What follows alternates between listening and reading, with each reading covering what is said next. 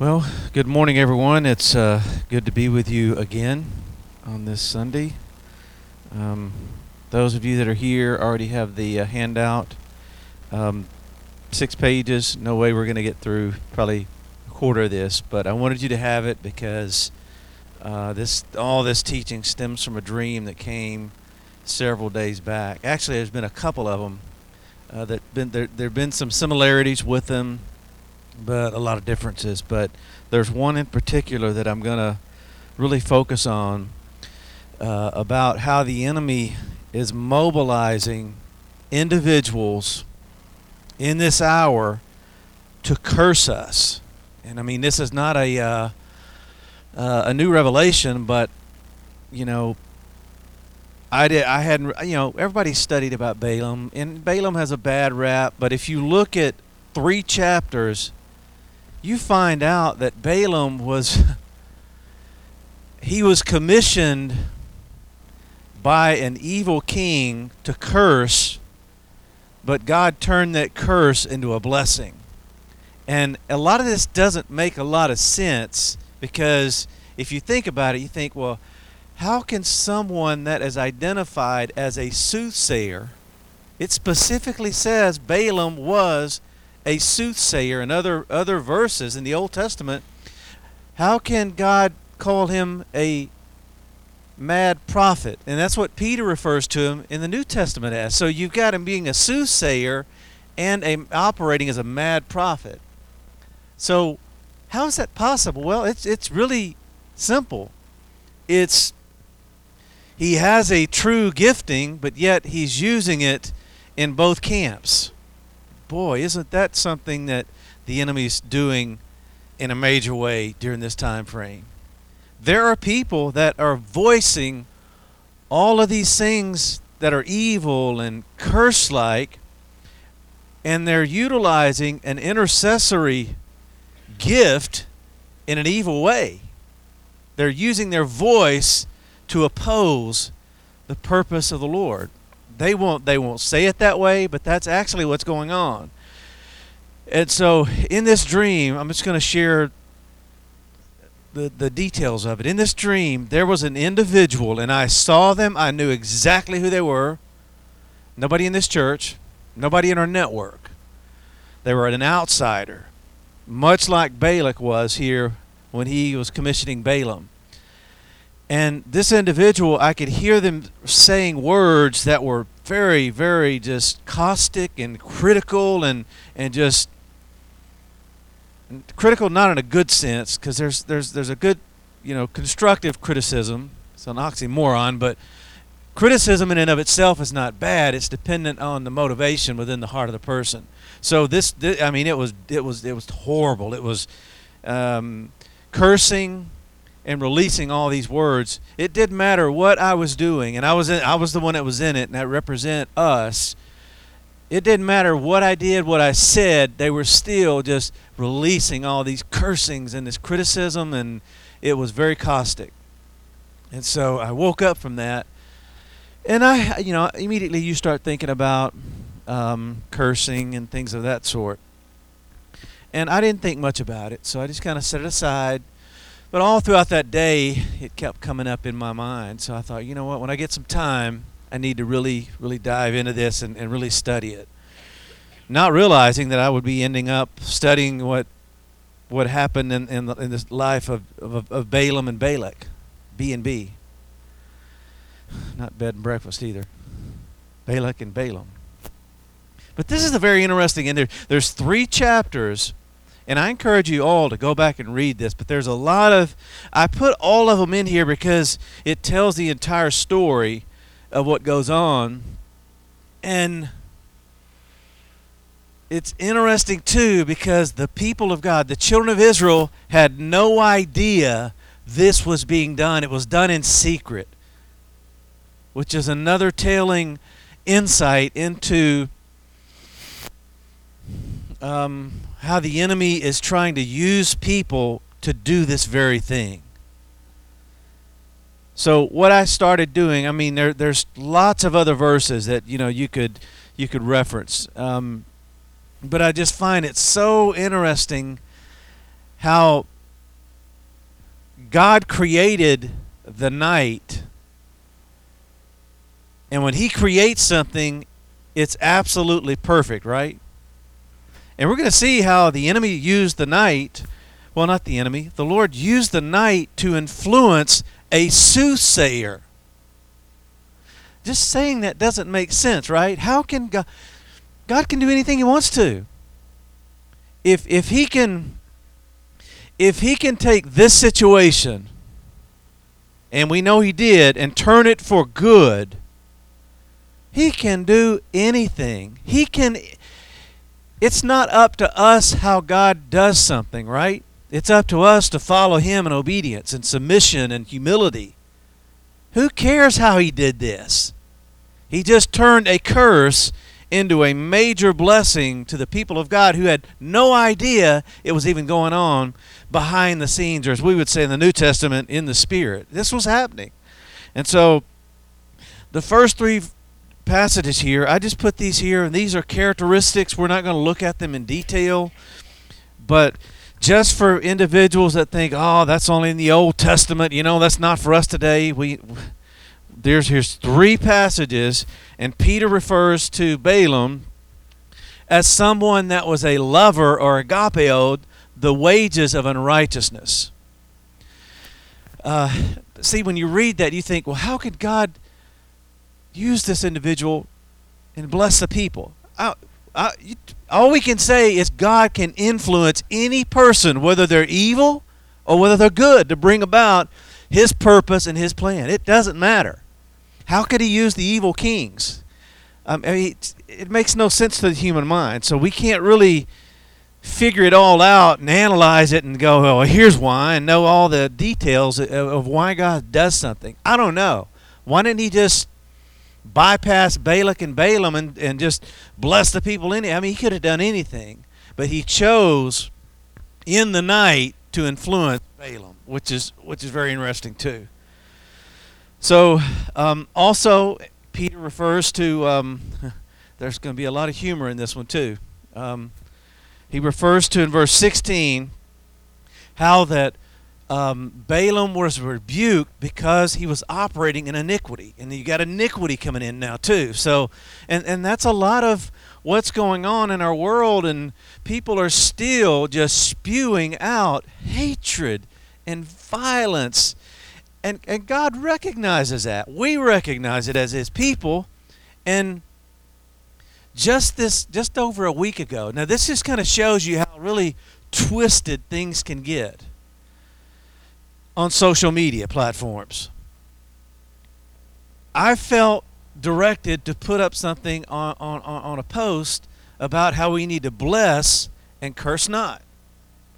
Felt directed to do it. I put together a little thumbnail, posted it, um, started getting a few comments, putting it in a lot of different groups um, in Facebook, and someone comes back and they just start railing me, going, because I put some other things in there about how there, there's chaos and there's darkness, and how we need to be a people that are that are speaking blessing and not cursing and really biblical stuff. Somebody comes back with these crazy comments accusing of of me preaching some kind of gospel of misery.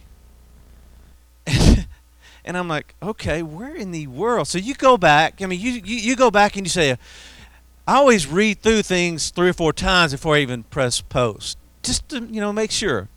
And I go back and I look at it, and it, it seemed biblical to me. And I'm all these verses are here, and the verse was in there, and I put the verse in there so somebody would go and actually pick up a Bible and read it versus me doing all the work for them. and if you would go and you would read James, out of, out of the mouth comes blessing and cursing. My bro- brothers, this should not be right the equivalent will be bless and curse not, but I guess not. So I, I looked at it and I went, okay. I went over to Trish and I said, hey, I need you to look at something for me real quick. Would you read this? Is there something not right in this? She looks at it, no. And then she read the comments of this individual. And uh, so this came after the dream. So this was like a, a, a direct manifestation of, of the dream. And I'm like, it's just iniquity. People that are operating in iniquitous ways, they will twist and they will create, you know, the prince of the power of the air will do everything he can to create something out of nothing. Um, boy, um, the, the, the, the, the media definitely would fit that bill, right? I mean, they're always creating things out of nothing, or it's just craziness. So, anyway, that happened after this dream. And so I, I bring that up because of iniquity comes in. And we all have iniquity. We all have that within us. It doesn't die, it doesn't forever go away. I wish it would. I wish we could have our iniquity wiped away. I mean, God looks at us and He, he deals with that, but it's still, we, we're going to deal with sin, we're going to deal with iniquity until that day comes to where we're perfected. It's just the way it is. But we got to recognize our own iniquities, and when it rises up, we just kind of, you know, plead the blood and, and ask the Lord to really help us not to speak out from an iniquitous standpoint. But Balaam, as much of he he he was into witchcraft, he, he was a soothsayer, but he was also, according to Peter here, uh, he operated as a mad prophet. It, and it says it specifically madness, the madness of the prophet. And if you look up that word there, it means uh, he's thinking in an incorrect manner. And boy, do we ever see that in the story of Balaam and the animal. You're going to hear me refer to the animal and not the other one throughout this teaching.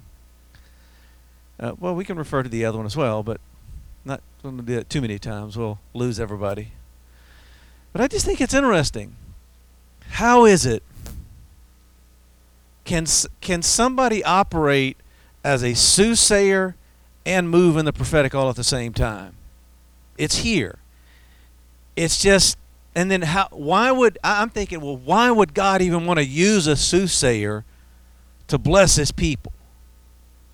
It's just really odd. These questions come up. So Jude 1, Jude 11, refers to this being the heir of Balaam. And there's some other things that Balaam did too that led the people into idolatrous practices um, as well as um, indulging in other unlawful lust and practices. Those are some of the things. That's part of the heir of Balaam.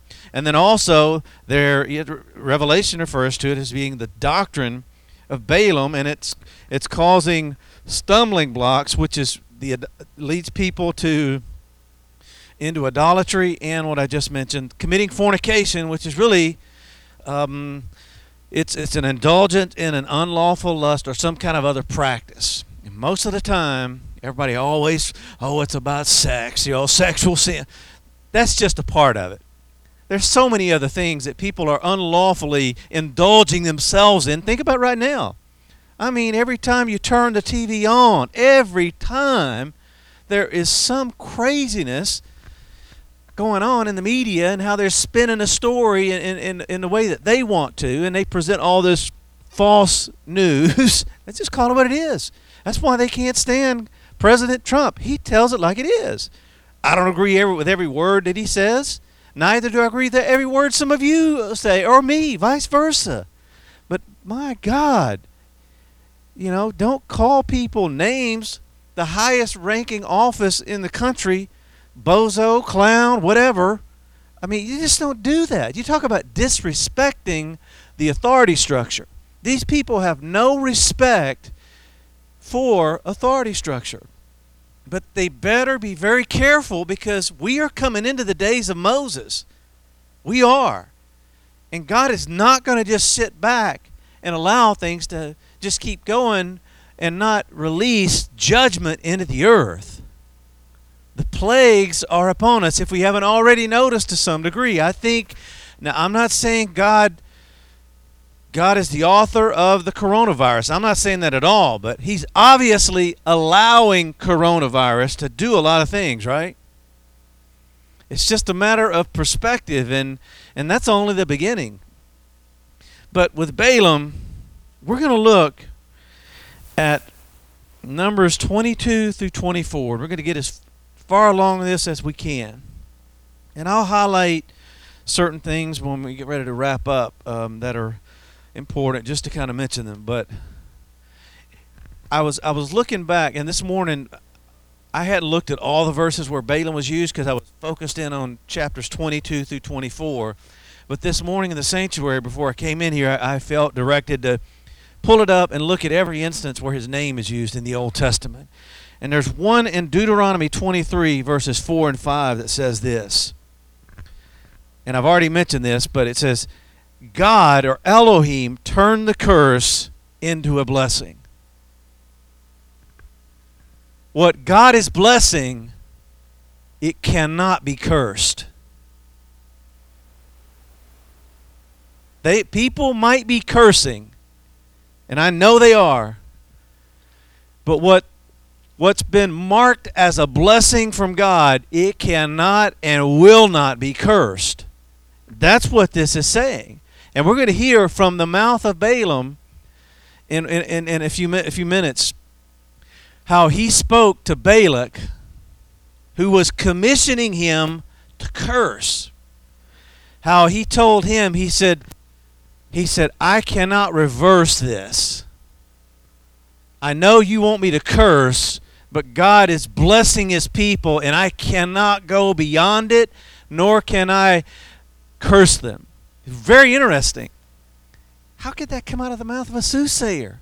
That just shows you the influence of the spirit of Elohim upon an individual. We'll see that in, in Numbers 24. It says the spirit of Elohim came upon Balaam. What? So God is always orchestrating things the way he wants to do a thing. it makes no sense to me. I kept I kept catching myself studying this going, God, could you use some godly person? Why are you using Balaam? And it's just really interesting. And then he uses the animal. That that's even more interesting there. Hi, I'm Mr. Ed. You know, that's that's what's going on. I couldn't help but think of Mr. Ed the entire time I'm studying this. But in Numbers 22, it starts this. It says, "And the children of Israel set forward and they pitched in the plains of Moab on this side of Jordan by Jericho.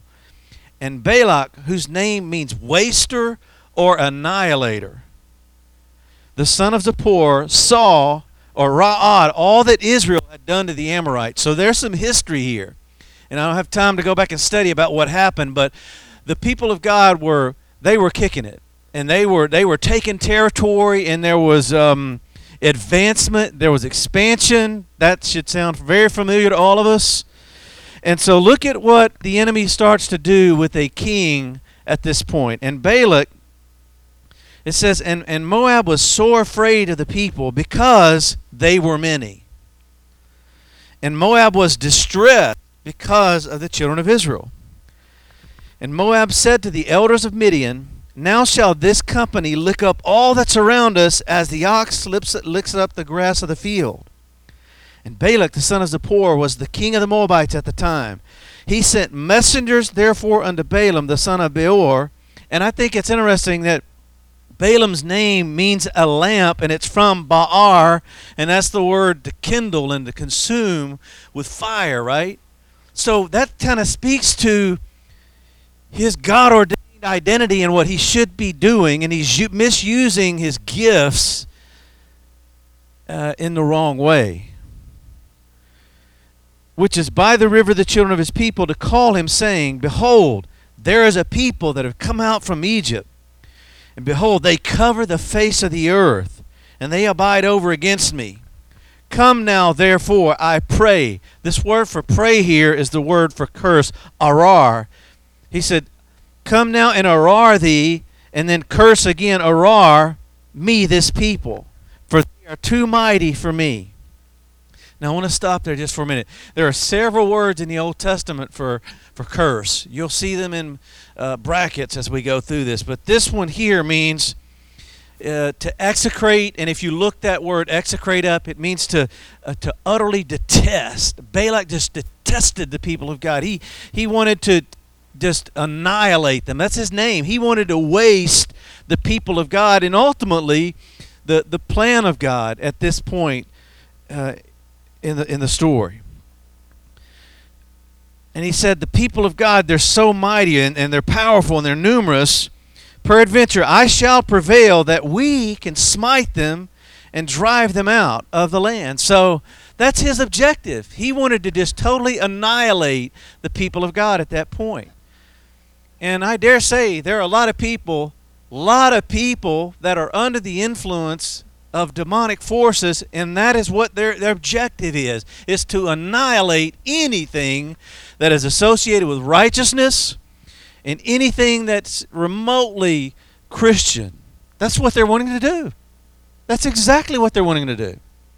All these other things are, you know, the monuments. I mean, we could go down the line. Everything that's been happening is the enemy's way of just totally wasting and annihilating anything that's related to God. And it's sad. It really is. It is such a travesty that you want to give well i'm not going to go there we, we could really we could really talk a lot there but that's the objective commissioned to curse even saying that is like i can't believe that there are people that actually have such disdain and such hatred and such violent intent that they are just wanting to annihilate people off the globe it just makes no sense but that just shows you how the enemy can really. Um, I mean, we are it's a fight against light and darkness, right?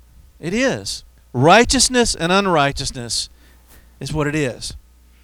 And the enemy cannot stand for it. He does not like it, he hates it, and he'll do anything he can to try to stop it.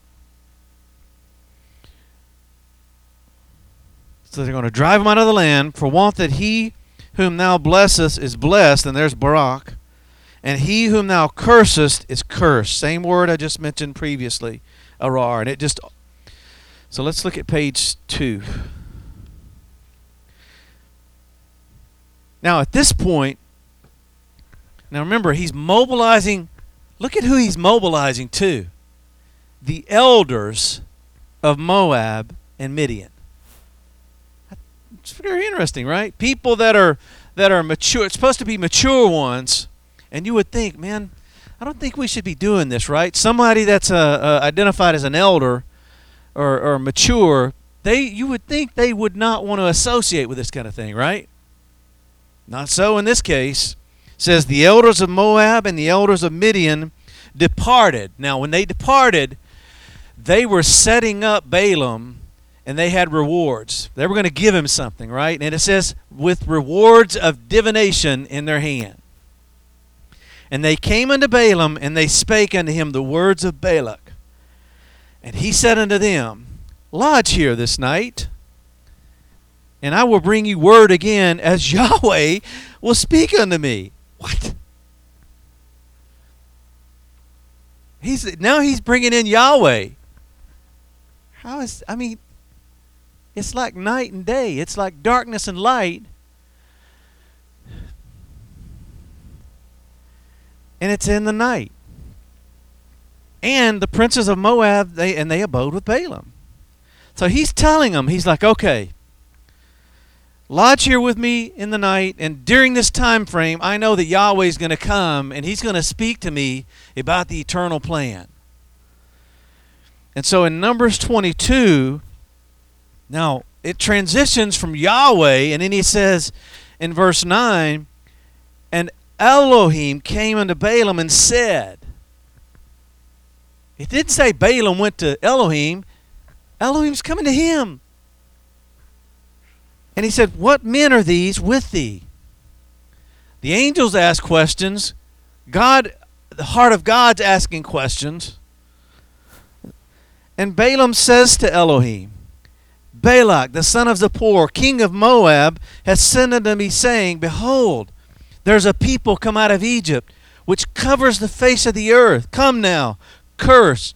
And there's there's the word for curse there. And it it, it means to scoop out, but there's a there's a meaning there, but I really want to focus on to, to curse in this manner means to to malign or and again there's the word execrate, which is really like stabbing people with words. It, it's a it's just a word curse. And he's telling Elohim this, like Elohim doesn't already know, I mean, but he's saying it back to him. And he says, Peradventure, I shall be able to overcome them and drive them out. Now, what, listen to what Elohim, the heart of God, says to Balaam Thou shalt not go with them, with him. No, them. There's some thou shalts here, and it's not part of the Ten Commandments. And then the second thou shalt not was thou shalt not curse. Don't pronounce evil upon them. Don't damn them. Don't denounce them. Don't do any of that. And he says, here's why. For they are blessed. They are Barack and not Obama. That's very interesting. Remember, he's a soothsayer. He's operating and thinking incorrectly from time to time. But yet, the word of the Lord, Yahweh, the plan comes, the heart of God comes, and says all these tremendous things to him and says, even though you've been commissioned to curse, I'm telling you, you're not going to do that. I'm going to bless my people through you. Oh boy. Now, how does what does this all mean for us? Well, just rhetorically, just think about things that are going on in our world. Think about the election that's going to happen in a, uh, in a few days. God forbid that the other side would win. And I don't believe that's going to happen. But let's just put this in a context. What if, and I've even thought this too, oh my God, if that happens, oh man, this is going to be, I'm, I'm going to think about moving to another country. I mean, I've thought that. I'm not going to do it. But I, I mean, you think those things. But in doing that, and I'm studying this, he's like, even if that did happen, I'm going to make sure that my people are totally blessed. You see how we kind of get to thinking, oh, if this happens, oh, we can get into that mindset of thinking, well, God can't do anything, right? Oh, if socialism comes and communism, I mean, you start thinking all these things go into your mind. It's like, uh, that's not what this is.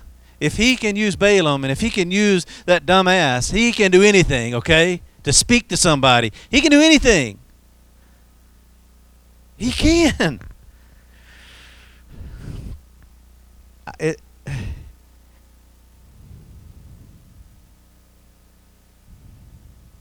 Now, I'm, I'm going to kind of reflect back. I remember as a young boy, and I've been doing this here lately. You know, I appreciate, you know, my heritage, but as you all know, everything that we go through has some limitations, and it's not your it's not that you don't appreciate where you came from because without that we don't really have a footing to, to move forward but i never heard any messages in the church on curses. It just did not exist. I take that back. I did, but it was not according to the way the scripture defines curses. It was always on profanity. Use good words. Don't say the F bomb. Don't use S words. Don't use yada, all of that. And we shouldn't use that terminology, but we, what I'm saying is nobody ever spoke about word curses or, uh, or instances like this, or if they did, it would be like, only the things that they had a what they had a meaning of. They they wouldn't focus on this. And you know, the older you get and the more you mature and grow in the Lord, I mean, if you start talking about how, how do you know somebody's cursing you? Well, number one, this dream reveals that. I mean, but how, beyond that, can you feel a word curse? is something that you can feel.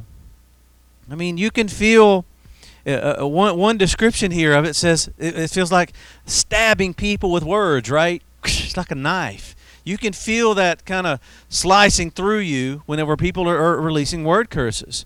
Other times, there's a protective measure and there's a, there's a the, the lord just kind of shields that away from you and the the armor that we wear can can deflect that right so sometimes you don't necessarily feel them, but other times when the warfare is so intense, you can. So as a little boy, I mean, and having having different types of experiences back then, I didn't know what they meant, so I just kept my mouth shut. You know, I mean, I don't know if I've uh, told you guys this, but I, have really thought about how the enemy tried to kill me even as a young boy many, many times. Have had skiing accidents where he tried to uh, take my hearing. I'd lost 20% of my hearing in my right ear. Um, I remember um, flipping a go kart and um, having a gash in, in the side of my head, and it almost hit my temple. And if it had done that, I'd have died. Um, I've been shot at um, two feet away from my head. Um, so all these different things I've thought about, and and you can definitely feel those. But spiritually, you know, I remember one night having a having a demonic force come through the wall and choke me, literally choke me in my in my bedroom as a teenager, and I couldn't even breathe. Just enough air to go, you know, say the na- say the name Jesus, and as I did that, he lifted his hand whoop, shot through the wall. As a young boy, I didn't get up the next morning and go, "Hey, mom, guess what happened last night?" Even though my mother was a she was a dreamer too. She always talked about dreams, uh, but you could feel the effects of those things but never once do I remember, and I've thought hard about did I ever hear a message on cursing? Or and that just kind of shows you it was a different time frame. It just kind of shows you how people are not really um, growing in the Lord because it's it's all over the Scripture. I mean, it's everywhere. It's in, in the Old Testament, it's in the New Testament. When Peter started cursing one of the disciples, it didn't mean he started dropping F bombs around the campfire there. it just means he was, but that's the way most people. They, they think about it. It's, it's profane words, and they're de- they, those definitely come out of the profane nature of the enemy and the profane place. Um, but I'm just saying, it's just it's just odd how there are so many things in the Scripture now that we partake of that we had no idea of 25, 30 years ago, even though we might have had some some kind of experience, but we just could not uh, identify what that was.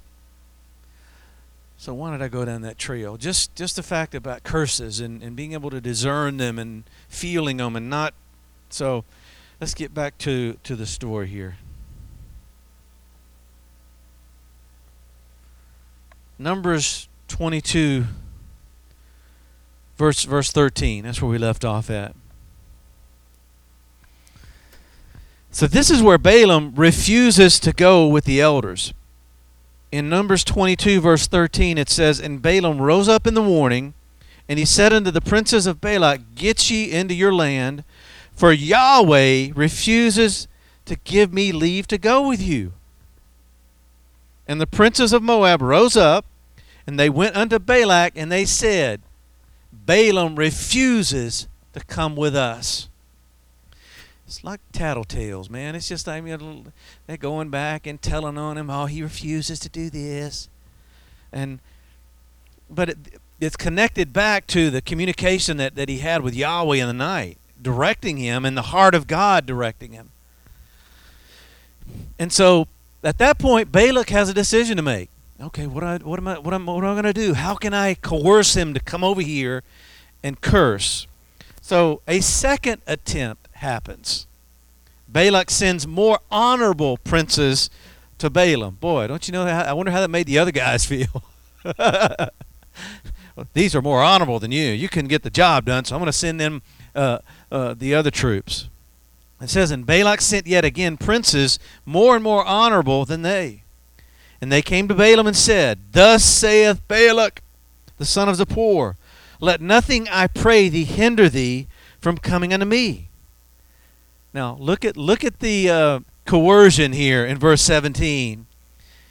For I will promote thee into very great honor, and I will do whatever thou sayest unto me. Boy, he's laying it all out there, trying to get him to come over. Come on over here. Come therefore, I pray thee.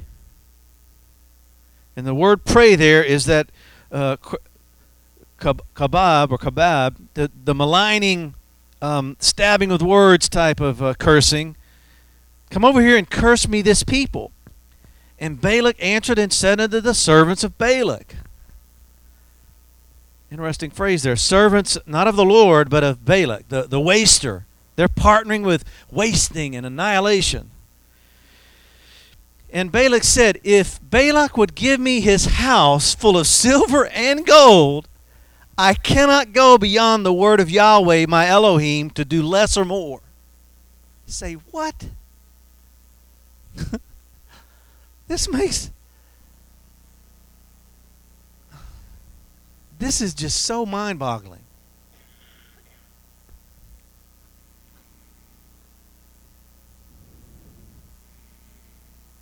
That's that's pretty profound statement there. If somebody offered you a house full of gold and silver, or me, that's kind that's pretty tempting, isn't it? But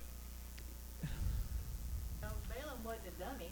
He understood what was going on. He knew who God was, and he couldn't speak against God. It didn't matter what he might have wanted to do, but he may have understood the spiritual principle that he couldn't have gone against what God wanted anyway. I mean, you hear, I mean, just like the enemy. The enemy understands the nuances of the spirit. He knows what's up. He just tries to deceive the people so the people don't know what's up. But the people who deal directly with the Lord and the spiritual things, they understand. So Balaam, I think, had understanding. It wasn't.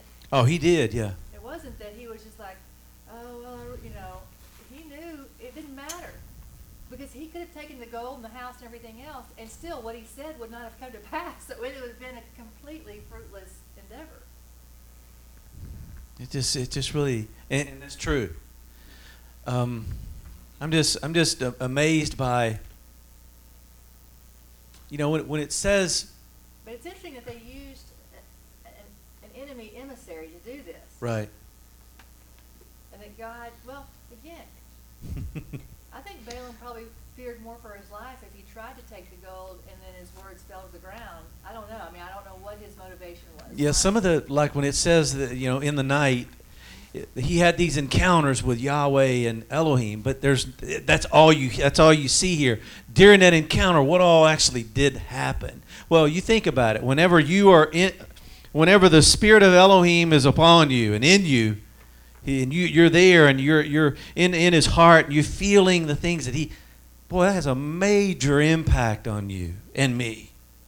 And that's probably some of the things that he felt that just kind of riveted him. And then to hear Yahweh come and speak about the plan, that impacted him too, the words that were being released and the breath of the Lord behind it. So it's just really, really interesting that this is going on here. Yes, Les. think that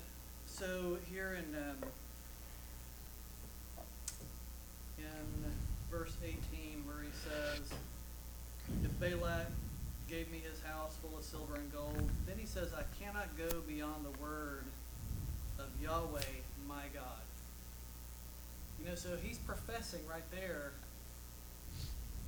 that Yahweh is his, his God.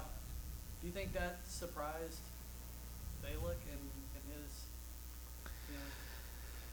well, I mean, obviously he, he's, he's got a reputation, Balaam, Balaam does, for, you know, divination, enchantments, seeking out enchantments, because we'll see in later on where that's where it says he didn't at, at a certain point he didn't go after enchantments like he had in the past. Uh, so, yeah, I mean he was probably stunned, but man, this guy's known for soothsaying and so yeah, I'm sure he did. That's something to really think about too. Is his reputation? You know, the reputation of Balak. Um, who wouldn't want to see, and, I, and I'm modernizing this, who would not want to see the church advancing and multiplying and growing in, in, in every way? Because that's the thing that it's just, Balak is just so furious with. There's just too many of them, uh, they're numerous. But if you do this, I, can overcome them. that's the language that, that Balak is saying. I can overcome them. I can prevail if you just curse them. And it does kind of show you and give you insight into the power, the potential power of cursing, right? But well, you cannot curse something that's blessed or a people that's blessed. It, it's just that, that even saying that's like, how can that be? But that's what it reveals here, among many other things. So, in Numbers, where were we at? Oh, we just finished the second attempt, how he sends the other guys there to, to, to come and convince him to come over. And then it transitions into Numbers 22, verses 20. So here we, all this stuff is happening in the night. And Elohim came to Balaam at night, and he says unto him, Now this is very key here. If the men come to call thee, rise up and go with them. That's the conditional term here from the heart of God to Balaam. If they come to you in the morning and they call for you, I'm releasing you to go. But yet the word which I say unto thee, that shalt thou do. How did that impact Balaam? It had a major impact on him, but uh, not enough because look what he does. And Balaam rose up in the morning, saddled his ass, and went with the princes of Moab. And look what happens Elohim's anger rises up, and he dispatches an angel of Yahweh. Because in verse 22, it says Elohim's anger was kindled because he went. And at first I read this and I thought, why is he upset? He told him to go, right? No, he not. Uh, he said, if they come to you and call you. I missed it the first two or three times I read it, and I was confused, going, Lord, help me see this here. You said to go, but he said, No, I didn't say go. I said, if these guys come to you and call for you to go, you go, did they call for him? Nope. Balaam just, said, he got on the, the animal and left.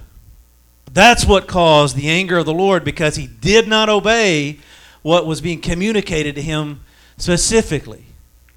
That's how important uh, obeying and, and the, the, the Lord is for us. If he, if he says, go and take the land, uh, a quarter of the land, that's all we take. We don't go and try to take half of it or, or three quarters, because then his anger will kindle against us. Um, and the angel of the Lord, Yahweh, stood in the way, stood in the pathway, the derek, for an adversary against him. In other words, God's trying to say, put the brakes on here. I told you not to do this, and now you're doing it. And in the spirit, the angel of, of Yahweh is there, and he's, he's standing against him. Now he was riding upon his ass, and his two servants were with him. And the ass saw the angel of the Lord, Ra'ad, the, the animal saw the angelic being first. Uh, this, this makes no sense at all to me. I mean, there's sometimes, you know, dogs. I have, we have dogs, a lot of you do as well. Dogs are kind of very sensitive, you know. Max, who is Trisha's mother's dog, he's very got a high auditory sense. I mean, if an ant walks across the yard, he's I mean, he's just barking. I'm serious. He can hear anything five miles down the road and just start barking. Whereas Molly, she's a little bit older and can't hear as well. She couldn't hear somebody blowing a horn in her ear while she's sleeping. So it's just interesting the, the sensitivity of some types of animals. And I'm not a animalologist by any stretch of the imagination, but he opens the capacity of this animal to see the angel of Yahweh standing in the, in the pathway and that sword drawn in his hand. And the, and the ass turns aside out of the way. I would too, man. In the field, and Balaam smote the ass and turned her into the end of the way. He's trying to bring her back into danger, right? And then watch how the, uh, uh, the animal responds. But the angel of the Lord stood in the pathway of the vineyards. This second oper- uh, attempt to say, stop. A wall being on this side and a wall on that side. And when the, when the ass saw the angel of the Lord, that's twice now. Balaam, no vision at all, can't see anything, right? He's just disobeyed the Lord. She thrust herself into the wall and crushed Balaam's foot against the wall, and he smote her again. And the angel of Yahweh went further and stood in a narrow place where there's no way to turn to the right or the left. There's no way out, there's no way. A very interesting scenario. None of this had to happen, right? If Balaam had a stayed put and not left on his own accord. He did not. I guarantee you, most people miss this and they, they're probably thinking, well, he, God told him to go. Wait a minute. Let's go back and look at it again.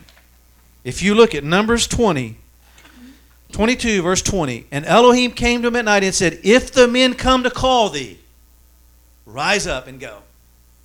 And then it says right after that, he, a few other things. Balaam rose up in the morning, got on the, the animal, and left. The men didn't come and call him, so he's in disobedience. Every time we are disobedient, the righteous anger of the Lord is kindled because we're not following his directive, right? Or following the, the heart of God that was directing him. And anger, not in a sense of, but he's trying to get him on the, back on the right pathway, right? He's just not seeing the signs. He's just not following the the animal that obviously is seeing beyond the realm that he's in. That's so strange. And then the anger of Balaam rises up towards the animal. In verse 27, and when the, when the ass saw the angel of the Lord, she fell down under Balaam, and Balaam's anger was kindled and he smites the animal with his staff again. Man, poor animal. I'm trying to show you something that there's a, an angelic force here with a sword ready to kill you.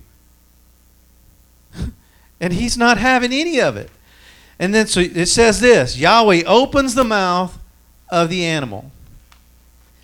In verse 28, yeah, right, here, here comes Mr. Ed. And Yahweh opened the mouth of the ass, and she said unto Balaam, Not only did he open the mouth of the animal, but the animal starts to talk to Balaam. What have I done unto thee that thou smitest me these three times? And then it gets crazier. And Balaam says unto her, Because you've mocked me. See how the twistedness of of Balaam, you've mocked me, and, and, and I would there were a sword in my hand so I could kill you. And the ass says to Balaam, Am not I thine ass upon which you've ridden ever since I was thine unto this day? Was I ever wont to do so unto thee? And he said, Nay. so there's wow, this whole logical explanation from the animals like and he's like, Well, yeah, you're right. What gets me is he's carrying on a conversation like this is a normal thing. Yeah. It just you talk about strange ways. This is this is definitely one of those. Well, the animal speaks to him in his language, and then Balaam speaks to the animal in donkey language.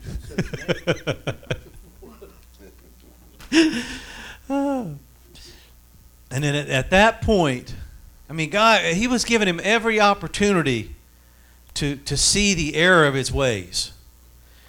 And it says in verse 20, uh, chapter 22, verses 31 through 35, Yahweh opens the vision of Balaam. Then Yahweh opened the eyes of Balaam, and he, Ra'ad, the angel of Yahweh, standing in the way or the pathway, sword drawn in his hand. And when he saw that, what did he do? He bowed down his head, and he fell flat on his face. right. Probably in a pile of you know what, too, maybe. I don't know. He should have. His behavior was really horrible. So just when we think things can get stranger, man, read read this story again. And the angel of Yahweh says unto him, Wherefore hast thou smitten thine ass three times? Behold, I went out to withstand thee. Why? Because your way is perverse. And if you look up the word perverse there, it just means he's rushing into something and he made a rash decision, right? He did. If you look back at it, the heart of God said, You don't go unless they call you. What does he do? Rash decision, gets on the animal, leaves. How many times can. Well, if this ever happened to me, it, it, the equivalent would be Molly starts talking to me or, or, or Max, you know, they always talk to us anyway, but they really in our own language. Can you imagine that? Can you imagine this whole situation?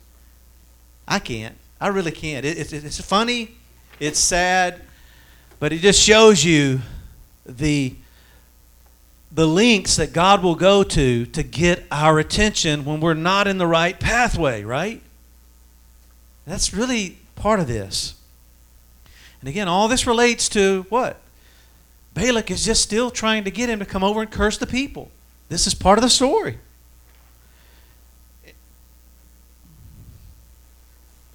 And verse 33 says, And the ass saw me and turned from you three times. And he said, The angel of the Lord saying this, Unless she had turned from me, surely now I would have slain thee and saved her alive. Boy, you t- what? Hearing those words Man, that that's and, and Balaam said unto the angel of the Lord, I have sinned. For I knew not that you stood in the way against me. Now therefore, if it displease thee, I will get me back again. So the realignment and getting back in the and, and that, that's really what he's saying. I will realign myself. And the angel of the Lord said unto Balaam, Go with the men. Now he's at liberty to go. He's he's recognized. Now, if he, I don't think if he had said, if he hadn't owned up to missing the mark, I don't think the angel of the Lord would have said go. I think the angel of the Lord would have pulled the sword out and killed him right then and there. That's what he was there for. But he acknowledged, I have sinned. I have done this. I didn't know you were standing in the way. So now you're released to go. But only the word that I speak to you shall you speak? So Balaam went with the princes of Balak. And then the story continues. The word of Yahweh, he says this, I, will I speak, in verses 36 through 41.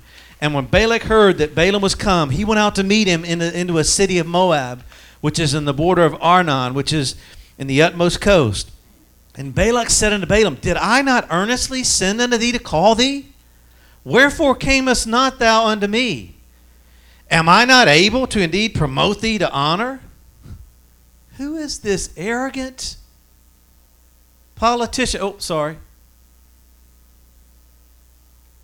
Some of these things apply here. Some of these debates, if you've been watching them, there is absolute arrogance, disrespectful mannerisms. Just it's crazy. So I digress, but I'm just making a modern day application here. This is kind of the way Balak is acting. Someone in authority saying, I can do this, I can promote you, I can give you this, I can give you gold, I can give you silver, you know, I can buy your I can buy this from you and you'll do whatever I want you to do, right? Oh boy, sounds like the um, some of the nominees on the ballot. And Balaam said unto Balak, Lo, I am come unto thee. I have now have I now any power at all to say anything? The word of Elohim, the word that Elohim puts in my mouth, that is what I'm going to speak. And Balaam went with Balak, and they came into Kirjath, uh, Kirjath Huzos, and Balak offered oxen and sheep and sent unto Balaam and to the princes that were with him. And it came to pass on the morrow that Balak took Balaam, now look where they're going, and brought him up into the high places of Baal, that thence he might see the utmost parts of the people. Going into the high places now.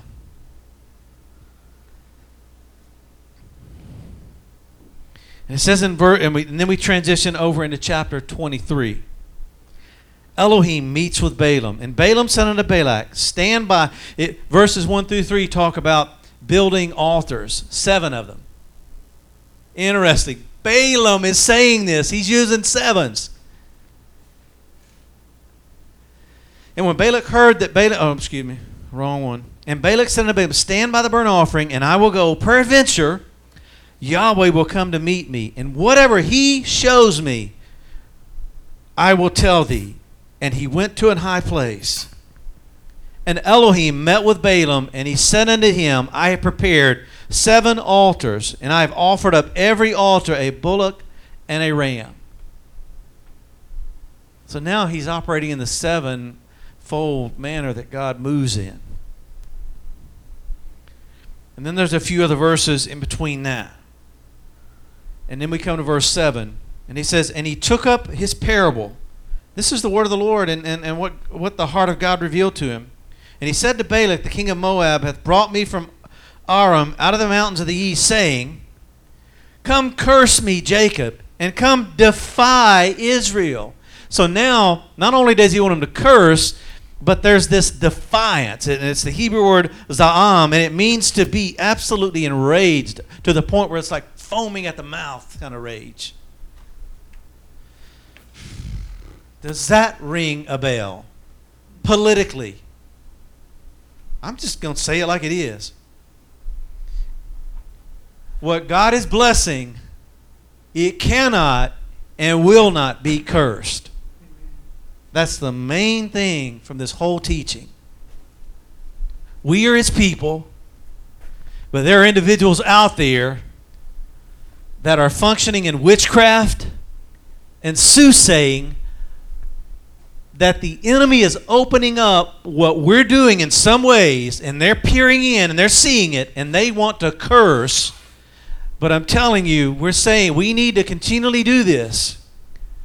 We need to we need to speak blessing everywhere we go. Release blessing.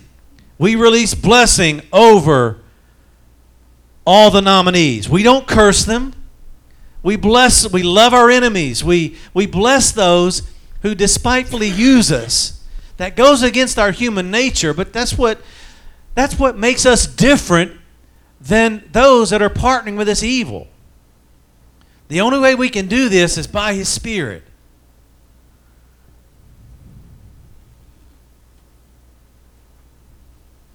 And I hearken back to, you know, the story that Les told in his teaching. Some of the things that, that he heard come out of the mouth of someone. That was a curse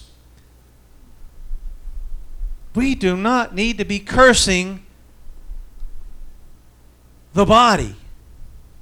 And, some people, we just need to build the body up. Agape is always going to be focusing in on building people up.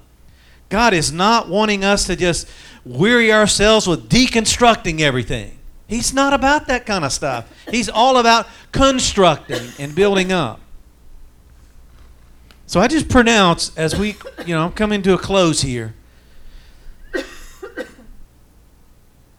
that we won't allow our iniquities and anything that will cause us to miss the mark to get in the way from releasing blessing. Let me just scan real quick because there's just a few other things that I want to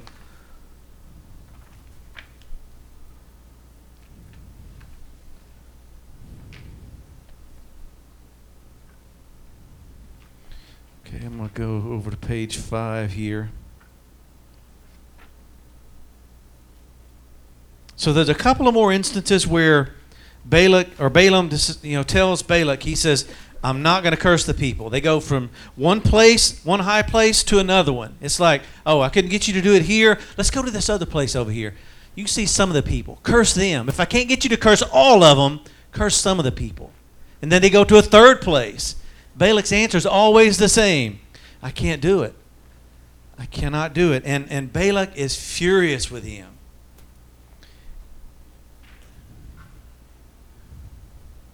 Look at the last page, and this is the last uh, section that I'll, I'll cover, and we'll be done.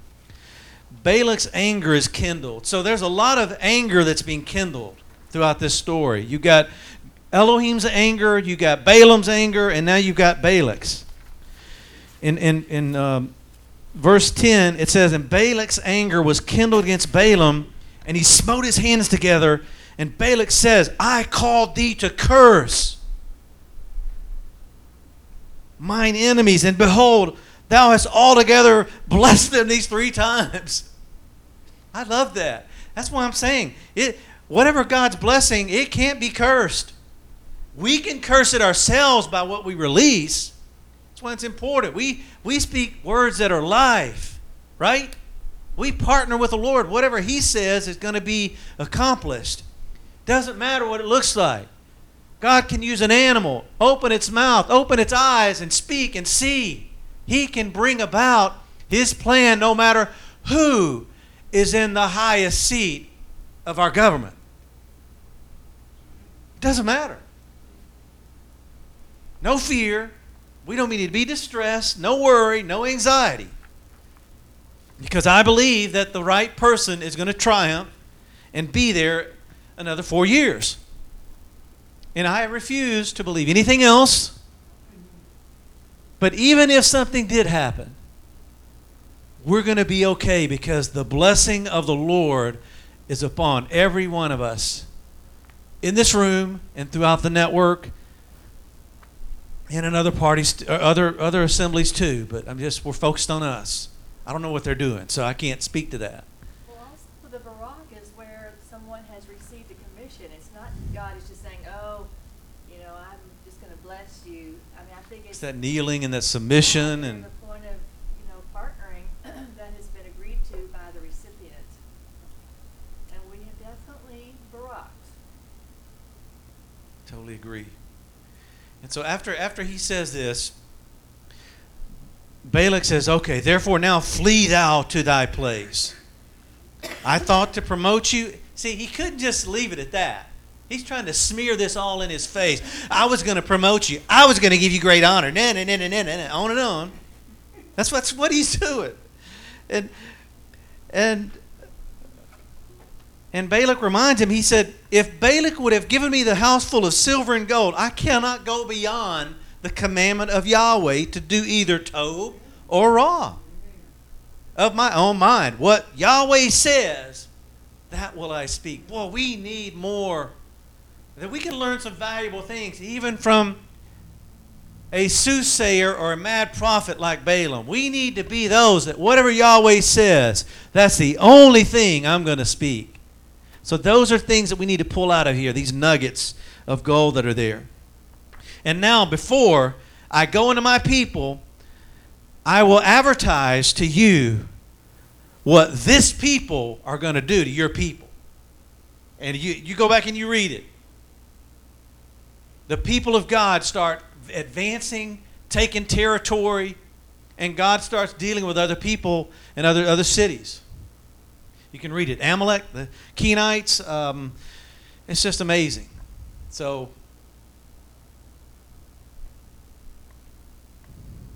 blessing and cursing.